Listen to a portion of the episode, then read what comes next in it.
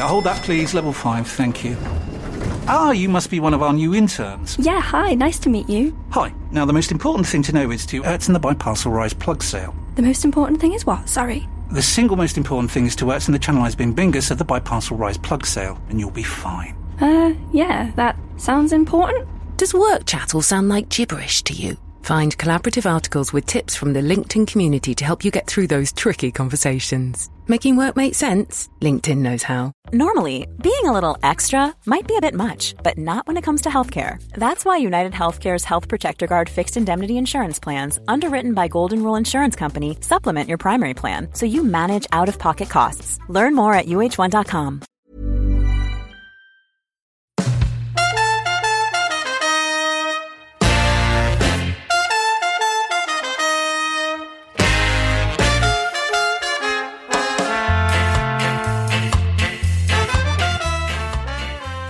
Welcome to the Following On podcast from TalkSport. I'm John Norman, and alongside double Ashes winner Steve Harnison, looking back at every day of the Test summer.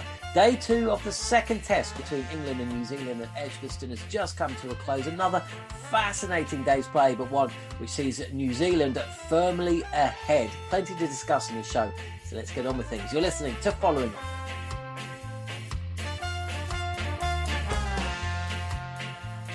So if you're listening to the uh, podcast, you probably know by now, England were bowled out just before midday for three hundred and three. Mark Wood throwing the bat around with their wild abandon. Dan Lawrence ending up unbeaten on eighty-one. And when Tom Latham was dismissed early on, um, and for those of you who listened to Harmy's prediction, by the way, uh, yesterday, Um, it, it did look like he was going to get it absolutely spot on, with England going past three hundred and New Zealand two down before lunch. Um, and if uh, the uh, umpires had agreed with Stuart Broad and the England fielders, that's exactly what would have happened. But Devon Conway was uh, reprieved on twenty-two and he went to score eighty. A wicketless session in the afternoon. Will Young dropped on seven. Uh, he was last man out, lost or out in the last over of day for eighty-two. So uh, New Zealand in a more than healthy position, trailing by just seventy-four runs on first innings. Uh, so plenty of work to be done for England. Right, myself and Harmy, let's get on with it with Story of the Day. Story of the Day. So Harmy, Story of the Day. Well, let's start first off with something that possibly could go in moment of the day, but Uh, there was a lot of conversation about a decision that was made that went the way of New Zealand. Devon Conway edging to third slip. Zach Crawley uh, took what uh, the English contingent thought was a fine catch. Uh, the umpires disagreed. The soft signal uh, was uh, not out. And that really gave the third umpire nowhere to go, I, I believe. I don't think there are too many people um, thinking that uh, the on-field call should have been overturned. But where are you on that? Was that a catch by Zach Crawley, or um, did it bounce, essentially? No, I thought it was a catch. I really did. I thought in real time, I was sitting um, behind it. We were sitting on the balcony watching it. And then when you've seen it on slow motion, the umpire gave the third umpire nowhere to go. He had to make the decision. I've got no problem with the decision. The problem, the decision that the third umpire made was correct. And it sounds contradicting because I think it was out. But when you give when you give a soft signal, and the soft signal is it's what the umpire on the field thinks. It's like V A R. If you if you don't if you if you think it's out, you give it a finger. If you don't think it's out, you give it not out. It's what you think on the field. So you've got to be one hundred percent sure as a third umpire that you, he's got it wrong. And I don't think Michael Gough could overrule Richard Kettleborough by saying, I categorically believe that is wrong. You might have thought, you know what? I think he's got his fingers underneath it. But I can't be one hundred percent sure. So you had to go with the on-field umpire. It was given, not out. So the third umpire made the right decision. I'm just not sure on the field was made. The decision was made right. I've been in that situation before, fielding it slip. Ball comes in low. You, you know you've got – it's the same as when a, a bump ball. You know it's a bump ball, and you know when you get your fingers underneath it. Zach Crawley will be devastated. He'll be thinking, everything's against me in this game. I'm having a shocker a little bit with a bat. I get a catch, a good catch, diving forward. And it doesn't go my way. He, he must just think the world's against him, and so must, you know, so must England, because I thought that was a, you know, a pretty legitimate catch. But hey, you know, you, you made the chance. England maybe feel sorry for themselves, and uh, New Zealand definitely benefited from it. Yeah, absolutely. But, uh, you know, there were more than one moment in the day. There was another moment involving a catch. Will Young being put down by Joe Root went on seven, and he went on as well. Conway went on to score eighty, and Will Young was last man out for eighty-two. So that was a punishing moment as well, not just for the team, but Ollie Stone as well, back in the side, keen to make a, a, an impression. That was in his first spell. He was bowling really nicely, was certainly giving Will Young all sorts of trouble. Um, again, a big moment that went against England, uh, but you can't blame the umpires for that one. No, you can't. You can't blame, and I think possibly Joe had a lot going on in his mind. I've not got a spinner. Am I going to have to bowl? You know, the wind, and, and that, this is something else we haven't picked up on. The wind was hellish today. It was really, really strong, and it was a crosswind, and it was it was going. If you're watching from the pavilion end, it was going off your screen. It was going from left to right. So Anderson started at the at the opposite end from the pavilion, and you could see he wasn't comfortable. He come back to the, the pavilion end, which was going to take the ball away, naturally take the ball away from from the left-hander, and that is a very difficult win to captain because you've got four bowlers who want to bowl at one end. All four seamers want to bowl at one end. And if you haven't got a spinner, a recognised spinner, that can just hold the game for you. And I think that might have been in Joe's mind. Um, but he, he put down a, a catch. He would be, he'd be kicking himself. He's thinking, I, can't, I should have caught that. Ollie Stone, you know what? I thought the kid bowled really, really well. He first did, first up, first six, seven overs. I thought he was excellent. I thought they were all excellent. I thought England bowled brilliant. I thought it was a spell of bowling. Stuart Broad will come off and say, I've bowled, I've bowled ten times worse than that and got five for. Um, and he was he was exceptional as well. So it was a, it was a it was a difficult chance. It, it, it was a difficult moment. Sorry, at a difficult time in the game, where if he takes that, you think England could just go through bang bang and get three or four wickets, and it's a completely different context of the game. But you know, Ollie Stone didn't get any wickets. He bowled. He got expensive in the second spell. But I thought that was searching for wick- searching for wickets. Sometimes as a bowler, when you're bowling quickly, ball goes to the boundary. If you're not quite there, when you're trying to just just get the outside edge by bowling a little bit fuller or going with a short ball, and it was uh, it just comes with experience, that does for, for young Stone. But he shouldn't beat himself up. I thought he bowled really, really well. But if England take that chance, it's a completely different game because the way Broad bowled, a new batsman coming in, we've seen how Ross Taylor played. He batted beautifully, but there was a time when Stuart Broad was bowling him. I thought Ross, I wrote Ross Taylor had roller skates on. He was all yeah. over the shop. But he showed his experience and got through it. And that's a message to the England top order. Earn the right to score runs. And experienced players just showed you it's not always, you know, sixes and fours and everything's going rosy in the garden. People are allowed to bowl well at you. And he deserved these, he deserved to be there at the end of the day. I mean, I love cricket. I mean, sometimes it looks impossible to get a batsman out, and then at times it looks mm. impossible for a batsman to, to get the ball um, off the square. I mean, this is the uh, the, the, the topsy-turvy nature of the game. But, you know, I looked at the clock. It was about twenty past four, I think, and Stuart Broad was beating Ross Taylor pretty much every single delivery. And you just looked, England were two hundred ahead, basically, maybe one hundred ninety. And if you'd have told me that two and a half hours from then, the only wicket that would have fallen Uh, would have been uh, Will Young going to the part-time off-spin of Dan Lawrence, I wouldn't have believed you. But mm. that's exactly how this game panned out, and that's one of the reasons why I love it so much. But credit must go to New Zealand as well, because Will Young survived a pretty torrid examination at the start as well, didn't he? And he, he battled through. I think he'd probably played forty-five, fifty deliveries by the time, and he'd only scored seven or eight. Um, but then, as with cricket, it was a flatter pitch, the conditions eased, the batsman's mind and technique start working in harmony. Um, the crowd just started to quieten a little bit, and it became a bat- batsman's game again. And I, I think it was a fascinating day's play. So England bowled well um, for much of it, but it's a good track. New Zealand knew if they could just get through those tough moments, it will come back again to, to them. I thought they batted marvellously well, and if they do the same thing tomorrow, then they will bat England out this game. Absolutely. I think it's been a fantastic advert for Test match cricket.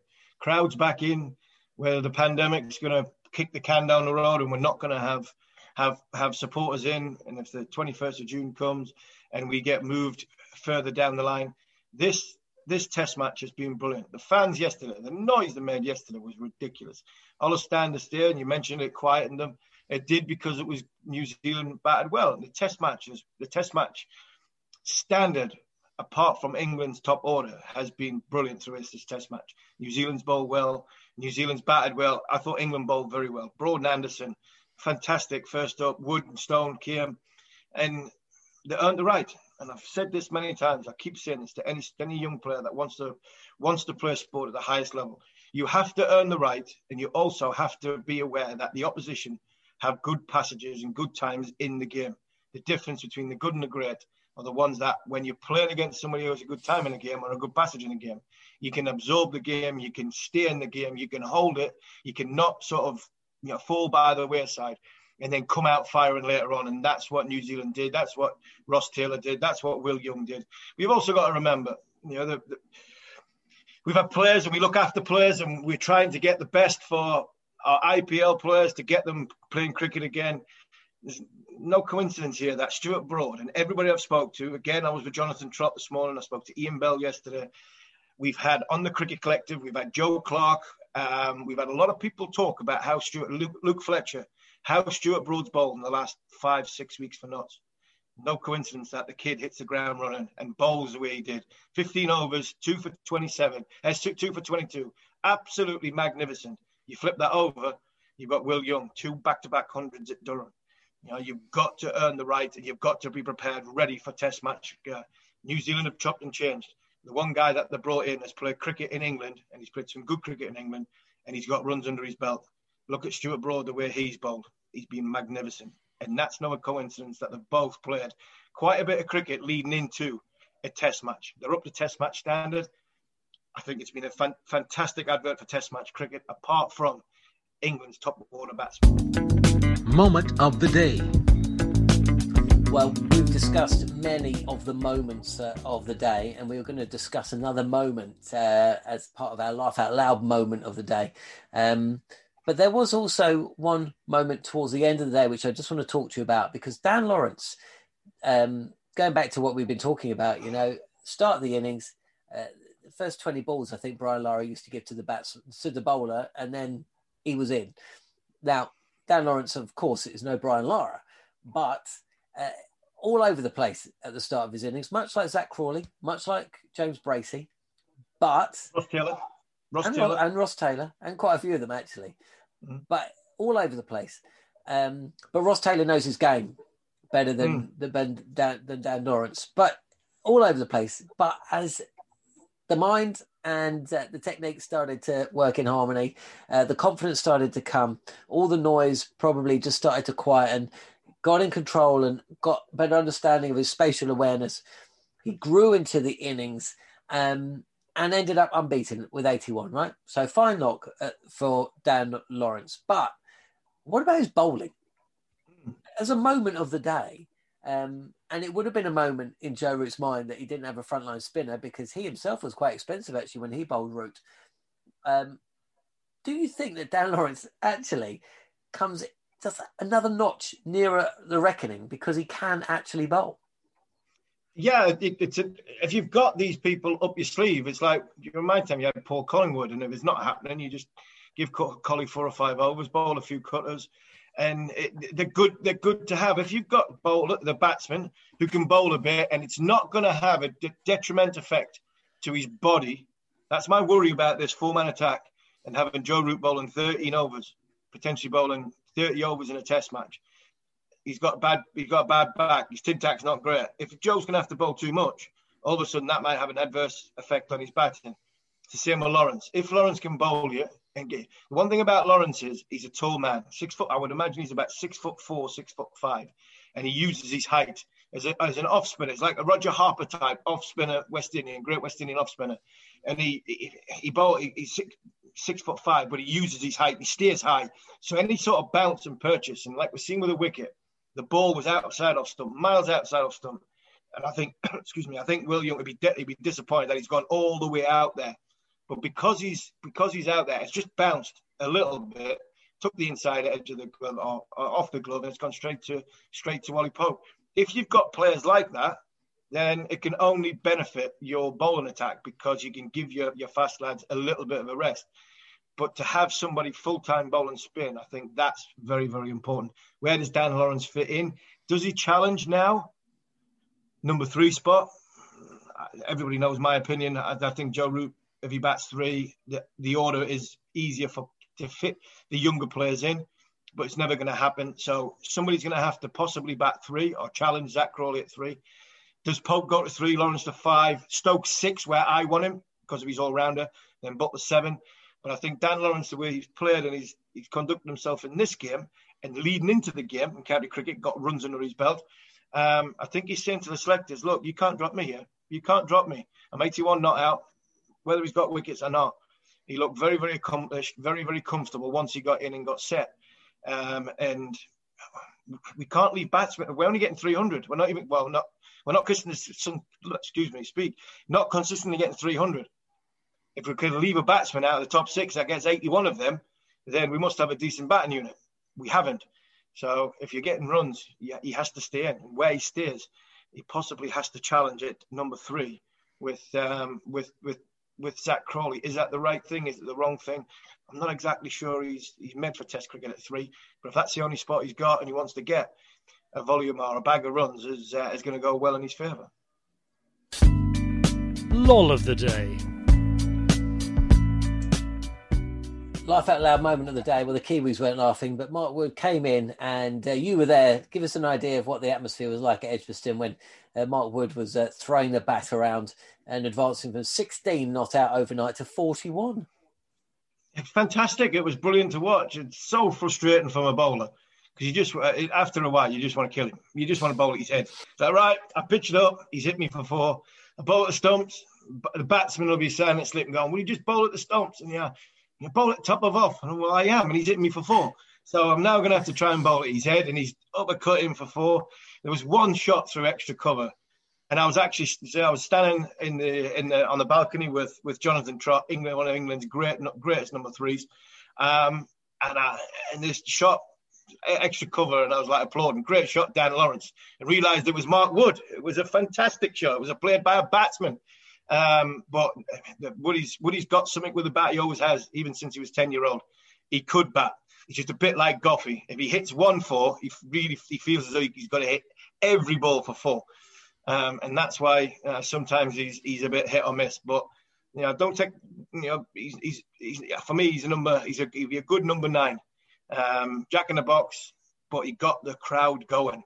Got the crowd going. The crowd were brilliant today, and largely down to the start that Mark Wood give them. And when he came back with the ball, it just gave him a little bit of impetus. He bowled quickly, um, and sometimes that happens. If you get a few runs with the bat, it gives you a bit of confidence with the ball. England needed it. What is going to happen tomorrow? Okay, Harmy, you were nearly absolutely bang on with your prediction for day two. Um, England did go past three hundred. Uh, Mark Wood did stick, did stick around, and uh, if that Conway catch had been Uh, gone England's way, you would have seen New Zealand two down. That's exactly what you said would happen. But of course, uh, well, can't, you know, you'd be a you'd be a very, very, very rich man if you could get it completely bang on every time, uh, as opposed to just a very, very rich man. Um, okay, day three. How do you see it going? I see England coming out and bowling as well as they did yesterday and uh, oh, well, today, and they can't have that much luck go against them. An early wicket.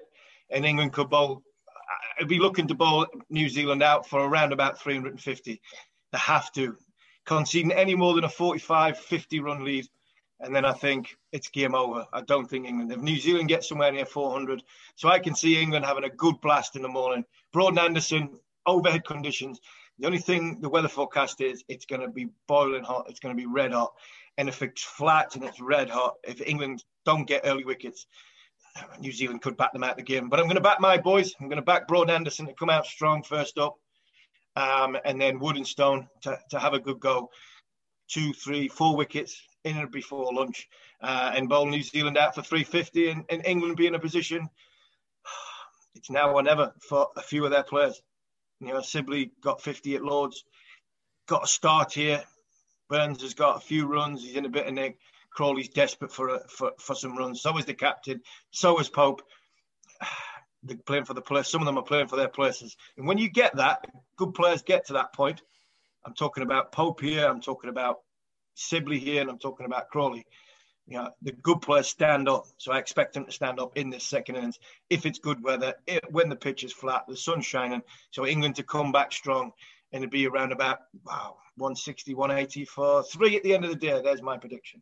Brilliant stuff. Well, we'll find out uh, just how right or wrong Harmy gets it. Uh, you've been listening to the following on podcast. Uh, please subscribe, review on Acast uh, via the TalkSport app, Apple Podcasts, uh, the usual providers. Uh, we will be back following day three at Edgbaston to see just how this match continues.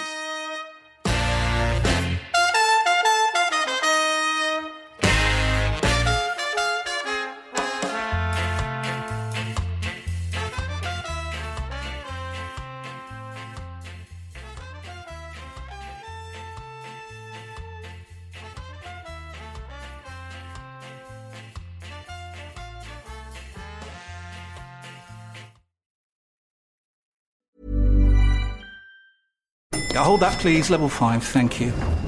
Ah, you must be one of our new interns. Yeah, hi. Nice to meet you. Hi. Now, the most important thing to know is to Urton the By Parcel Rise plug sale. The most important thing is what? Sorry. The single most important thing is to Urton the Channelized Bin Bingus of the By Parcel Rise plug sale, and you'll be fine. Uh, yeah, that sounds important. Does work chattel sound like gibberish to you? Find collaborative articles with tips from the LinkedIn community to help you get through those tricky conversations. Making work make sense? LinkedIn knows how.